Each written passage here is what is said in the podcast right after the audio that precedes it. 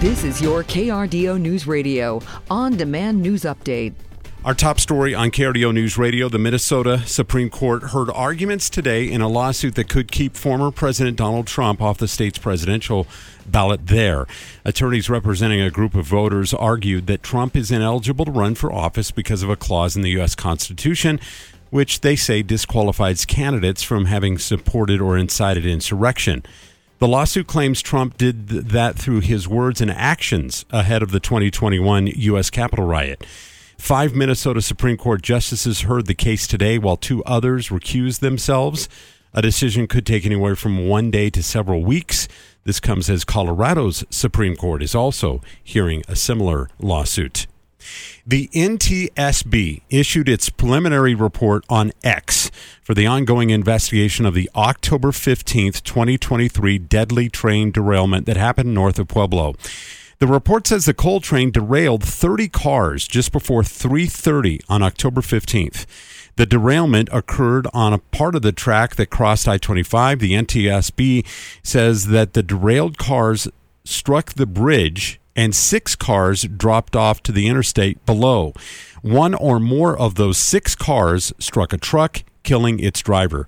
No members of the train crew were injured. According to the report, the train left Denver at 9:41 that day and was headed to La Junta. The train was traveling about 32 miles per hour when it derailed. While on the scene of the derailment, the NTSB says they completed interviews, reviewed data, and inspected the train tracks. You can l- learn more about this story by just heading over to krdo.com. The family of Colorado Springs Fire Department driver engineer Bobby Keese and the community gathered to remember his life and legacy at New Life Church today. Bobby worked at the Colorado Springs Fire Department for 30 years and passed away unexpectedly October 20th of this year. The services began with the fireman's prayer and a brief reading of scripture. The Colorado Springs Fire Department chaplain then spoke about how first responders like Bobby are answering a calling. He concluded saying that we should all remember Bobby's legacy. Mayor Mobolade and Fire Chief Royal then reflected on Bobby's life, legacy, and career. We have the mayor Mobolade uh, coming into the studio today at 5:30. We'll also ask him about that service today. A woman who played a role in the attempted carjacking that led to the death of a Fountain police officer has pleaded guilty to a charge of aggravated robbery. 28-year-old Denisha Pacheco pled guilty yesterday in the Fourth Judicial District Court.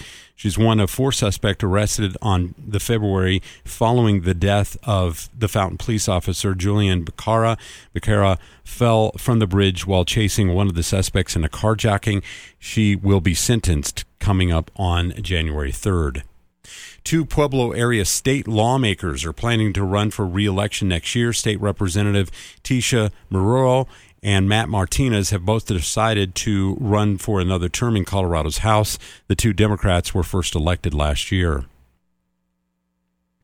And police say that Colorado Springs driver was saved by his wallet during a road rage shooting that happened on Tuesday. Police say an unidentified suspect shot another driver near Colorado Springs Airport. The bullet traveled through a car door and would have gone through the driver's leg but it was stopped because he had a wallet in in the cargo pocket of his pants. Police say they're still looking for the suspect who reportedly is driving a blue Toyota Matrix. And finally, a SpaceX Falcon 9 booster rocket has been put on permanent display at the Dish Network headquarters in Littleton. The 146 foot long booster was carefully maneuvered through the streets of Littleton on Wednesday as it was hauled towards its final destination. The rocket's installation forced a brief closure of some areas in the Denver area. The free exhibit is extended to uh, and intended to draw visitors to the area and marks the third SpaceX rocket to be put on display in the U.S. Well, above average temperatures continue to linger even as the sun sets. Now, once we get overnight, lack of cloud cover gives us overnight lows in the low to mid 30s. But we warm quickly for your Friday 69 in the Springs, 73 in Pueblo. Very comfortable, dry conditions across the region. In fact, this trend holds true through at least Sunday And get this by Sunday, we're in the 70s with zero rain chances across southern Colorado.